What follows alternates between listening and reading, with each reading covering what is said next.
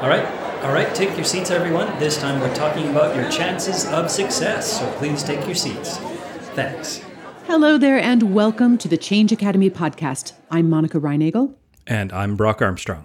And in this podcast, we draw on our training in nutrition, movement, as well as our experience coaching hundreds of individuals to help you create sustainable, positive changes in your mindset, habits, and life. Let's do this. All right. As we have said many, many times, creating change can be difficult. It also can be great, Great. but it's rarely as easy as we want it to be, anyway. So it makes sense that we would want some assurance that we have a reasonable chance of success before we're willing to invest our resources and our time and get our hopes up. but when we ask, Will I succeed? We often look in the wrong places for the answer. Hmm. So, in this episode, we're going to talk a bit about the ways to evaluate your chances of success. And more importantly, we want to offer some ideas for maximizing your chances of success. But first, we want to give a little shout out to our friend and fellow podcaster, Molly Watts. She recently published the 100th episode of her podcast. It's called Ah, the she beat us there. I, but only barely, right? uh, but uh, yeah, her podcast is called The Alcohol Minimalist. And Molly has been on the podcast, on the Change Academy podcast, a couple of times. Both Brock and I have appeared on her podcast. Um, it's a wonderful partnership, but we were really happy to celebrate with her this big milestone. And the episode was called The Five Things I Had to Change Before I Changed My Drinking nice. Because of course that's the focus of her podcast. But i really believe that the insights that molly shares in this episode are universal. They apply to absolutely any change that you are trying to make in your life. And they also fit perfectly into our discussion today. So with molly's permission we'd like to share a brief excerpt from episode number 100 of the alcohol minimalist podcast. Here's molly. When I first started doing the work to change my drinking, I truly did not know if I could be successful. All the evidence from my past suggested that I couldn't be. In fact, looking at all of my past attempts to change simply created an even greater sense of doubt. My fear and doubts kept me stuck for a long time. And for me, I had to give up the idea that I needed to know I was going to succeed at changing my drinking to get started. Instead of fearing that I couldn't do it, I literally made a promise to myself that every day I was going to wake up instead of sitting there and thinking about how many times I've failed in the past. I just chose to be determined. Oh, I love that clip. Molly absolutely nailed it. Shifting your focus from will I to how will I is so powerful. yeah Instead of asking, can I achieve my goal? Asking yourself instead, what am I going to do today to achieve this goal puts it into action mode. And action mode is where results are found.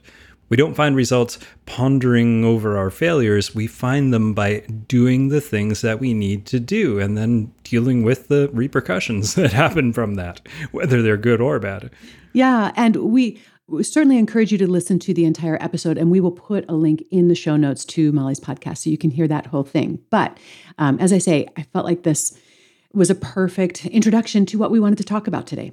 Okay, you know, I'm pretty sure that I've said this on the podcast before, but I'm going to say it again because I think it's it really ties into what we're talking about here. We humans are meaning assigning machines. I mean, nothing has meaning until we assign meaning to it. And you know what? We crave having meaning. Yeah. This makes us quick to assign definitive conclusions onto events or experiences that we have or on the choices that we make in life, whether they're positive or negative, which is fine. I mean, this really does help us make sense of the world. But the problem with this behavior is our belief that the way we see things is the way that things actually are. Hmm. Now, okay, I don't want to get too weird and esoteric here, but Oh no, let's get esoteric. Okay. Please. Good. Thank you for permission because I'm going to. We really have to embrace that our perception of the world is not the truth for everyone. Mm-hmm. For example, two people could be in exactly the same place at exactly the same time and come away with two entirely different memories and stories about what happened then and there. Mm-hmm. In the same way that two people can listen to the same episode of this podcast and come away with very different lists of action items. And one of them may succeed right away, and the other one may have to revisit their list a few times. But the entire time, that podcast episode is just sitting there locked in stone or locked in digital stone or whatever it's locked in, but it stays the same. It's not changing. Right. And in the same way that you can listen to the same episode of a podcast, you know, after six months or nine months or 12 months after you heard it the first time and hear something completely different. Right. Right. We hear that from people in the Weigh Less program all the time. They go back to an earlier topic from way back months before and it hits them in a totally different way. It's true. Yeah. Yeah. So good thing it is locked down in, in a digital format so we can revisit it. Right. But somebody who is currently considering doing the Weigh Less program with us recently asked if we could share outcome statistics for our program. She was asking things like, well, how many people succeed in losing weight? How much weight do people lose in this program? Right. And they see that seems like totally reasonable thing to ask. Yeah. Mostly because the diet industry is really trained us to to think this way. We've been fed all these diets that promise to do things like lose five pounds in seven days, which is a very specific amount of weight and a very specific time frame. And you know what? This isn't by accident Remember what I said about humans being meaning assigning machines? Mm. Well, marketers tap into that and they hand us this meaning all the time, or at least they try to influence this meaning. And again, that's where we look when we're looking to find out if we will succeed. Right. And to be honest, when businesses are considering investing in this type of programming for their employees, they obviously are going to want to assess their return on investment. And you know what? When we're talking with companies about providing the Weigh Less program as part of their corporate wellness programming, we're more than happy to share that kind of outcome data. What percentage of people lose weight, how much weight on average they lose. And you know, one of the reasons we're happy to share those is because our results compare very favorably to industry standards. Yeah, they're darn good. but we don't usually include those kinds of statistics in the materials that we share with individuals who are considering working with us in our private group programs. And again, not because we're not proud of them, rather because in our experience, those stats actually provide very little insight into an individual's likelihood of success. And one big reason for this is that success looks very different to different people depending on, you know, what they're coming into the program with, what their goals are. Right. It's not always about pounds per week, right? Yeah. So, when this person asked for stats, I totally respected the fact that she was looking for evidence to support her decision. That's something we completely support. But the thing is that these statistics don't really answer the question that she was really asking. What she really wanted to know is Will I be successful? And a better question to ask, if that's your question, will I be successful? I would encourage you to ask, what do the people who succeed have in common? And what do I share with those people? Or what of those characteristics am I willing to acquire? Right. I worry sometimes too that if you see these really favorable statistics that you think, oh, well, this is a this is a no brainer. Then I can just sign up for this, and I don't even have to do any work. Right. Because, It'll just happen. Yeah. Yeah. I mean, when I was coaching marathon runners, new clients would often look for the same sort of reassurances they'd ask me questions like, well, how many people have you coached to qualify for the Boston Marathon mm-hmm. and, and things like that. They were looking for reassurances that I would be able to coach them to a specific distance or a specific finishing time for a race. And like you said, the more appropriate question would have been Will they be able to be coached to those specific outcomes? Mm-hmm. Because as a coach, I can only do my best to control as many variables as I can. But that pales in comparison to what they can control ultimately that's right. they have to do the hard work they have to maintain the routines they have to take the rest days which oddly enough is really hard to convince people to do sometimes huh. You know, just like our clients in the Weigh Less program i could give them the tools and i did give them the tools to succeed but their level of success was much more up to them yeah that's a that's a great example and you know we have thought a lot about this. Like, what do the people who succeed have in common? Mm-hmm. Because we do think that this will be useful for you to know. And we've identified some key attributes that people who succeed in our program or similar behavior change efforts that are working on different outcomes. What do these people have in common? And here are a few of the things that we've identified. Number one, solving the problem needs to be important to you. Right. This needs to be something that you really want for yourself and not just because someone else, like your doctor or your spouse or your kids or society, thinks you should care about this. And that word should right there. Right. That's the one you should look for. If you find yourself saying, I really should be doing this, then Yes. that's a that's a pretty big red flag sometimes. Right. So it needs to be important to you. Another one is that you need to be ready to take a closer look at the ingrained patterns that are keeping you stuck. Or, as we were just talking about in a recent episode, what is the blueprint for your current reality? Sometimes people really want a different outcome, but they are unwilling to change the current behaviors that are leading to that outcome. So you've got to be signed up for that too. Yeah, or they don't understand the the value in it. They don't see the value in looking at it. They just want you to give them the Mm-hmm. prescription to move forward. But you can't have that prescription unless you look at what you're actually doing. So yeah, it's uh, Yeah. it's hard to convince people to do that sometimes. So you have to be ready for it.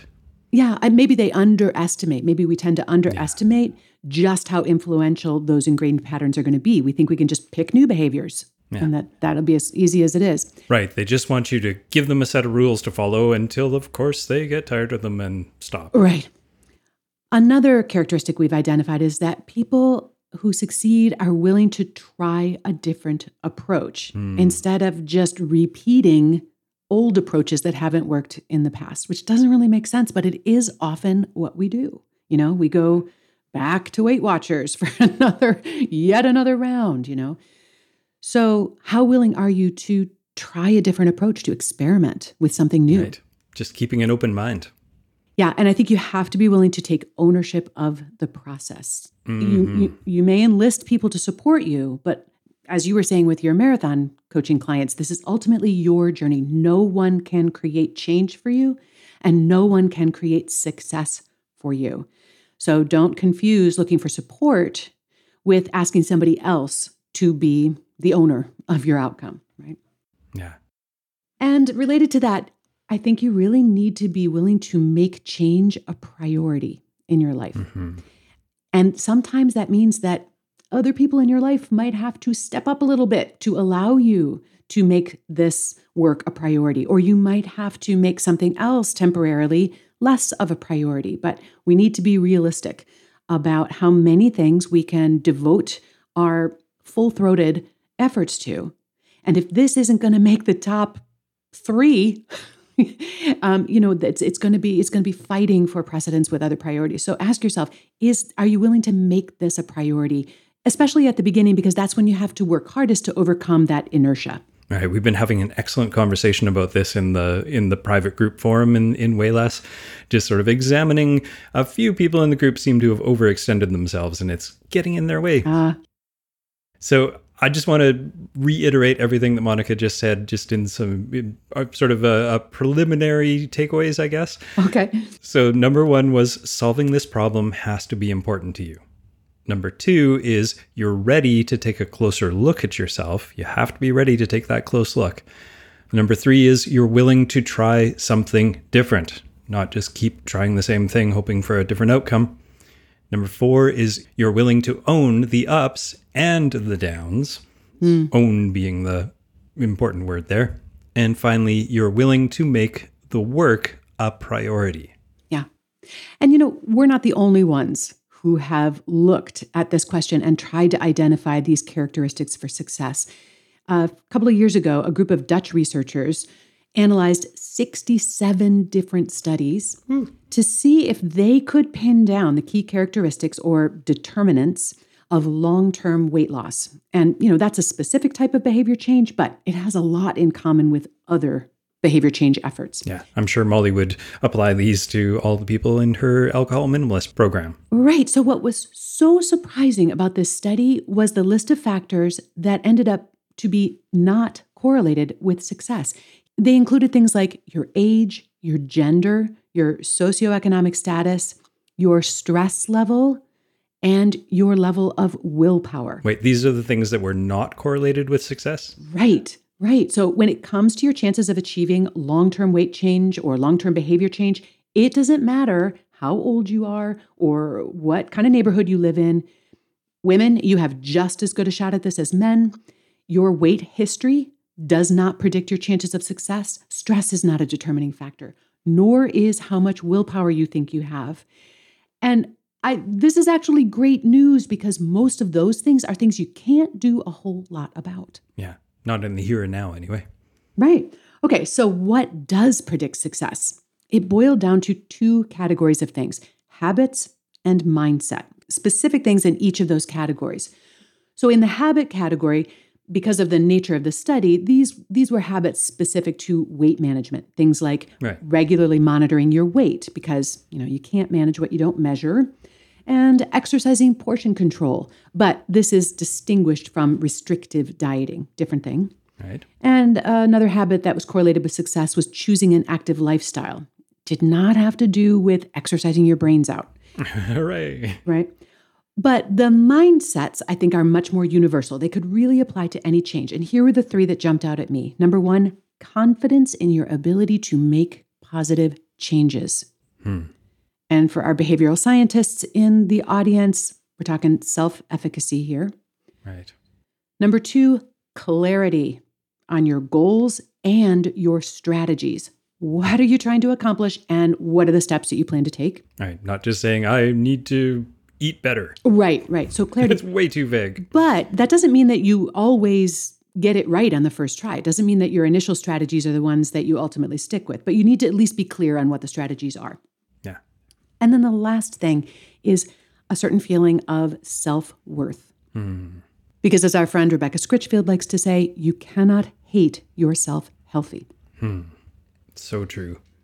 So if you are looking for determinants of success, if you're trying to figure out whether you'll be successful, measure yourself against these kinds of attributes and mindsets. It's going to be much more impactful than just asking, well, you know, how much weight on average did people lose or what percentage of people succeeded in your program. Right.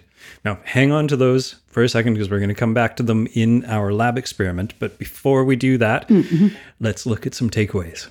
So, the first takeaway is that it's natural to look for assurance that you are making the correct choice before investing your time and your money and anything else in a particular endeavor. That's totally natural. Then, instead of looking for external evidence that you are making the right choice, look for internal evidence that you believe that you can make this change. Mm-hmm. Then the next takeaway is that your willingness to take ownership over solving this puzzle or achieving this goal is a great way to measure the possibility and probability of your success. Yeah, and I love framing that as solving the puzzle. Yeah. Because it takes the fact that some of this has to be unknown at the beginning and makes it a little bit more like a, a fun game that we're playing instead of, you know, a do or die sort of thing. Right. We tend to take it a little too seriously sometimes. Yeah, right. The solving the puzzle. And finally, instead of spending time wondering if you will succeed, focus on what you will do to ensure that you will succeed. Yeah, and that was really the takeaway that I got from Molly's episode was that we cannot let the fact that we don't know for sure how we're going to succeed or how long it will take us, we can't let that keep us from taking action. Oh, and it's such a great way to just change your mindset too. When you find yourself worrying and wondering if this is the right thing you should be doing, take a deep breath, stop that train of thought, and think, okay, what am I going to do next to mm-hmm. ensure that I will succeed? It's a great way to short circuit that worrying, stressful, anxiety provoking kind of thought pattern and turn it into action. I love that. Yeah, it's like electroshock therapy for our thoughts. Yeah. Okay, here's your lab experiment. When you are evaluating a given strategy for behavior change, ask yourself three questions. Number one, how confident am I that I can make a positive change in my life? Number two, am I clear on what my goals and strategies are, or at least my initial strategies? And number three, Do I believe that I am worth the effort and worthy of the outcome? Hmm. Your answers to these questions may hold the key to whether or not you will be successful. And I'd just like to suggest that if any of your answers are no, see if you can adjust that initial strategy to make it a yes. Right. This isn't just a way to eliminate strategies from your life. It's a way to refine those strategies and adjust right. them to make those into yeses. Yeah, we're not trying to talk you out of change. And we certainly won't talk you out of joining us for the next episode. See you soon. All right. All right, everyone. Remember, you can find all the show notes, lab experiment, and takeaways at changeacademypodcast.com.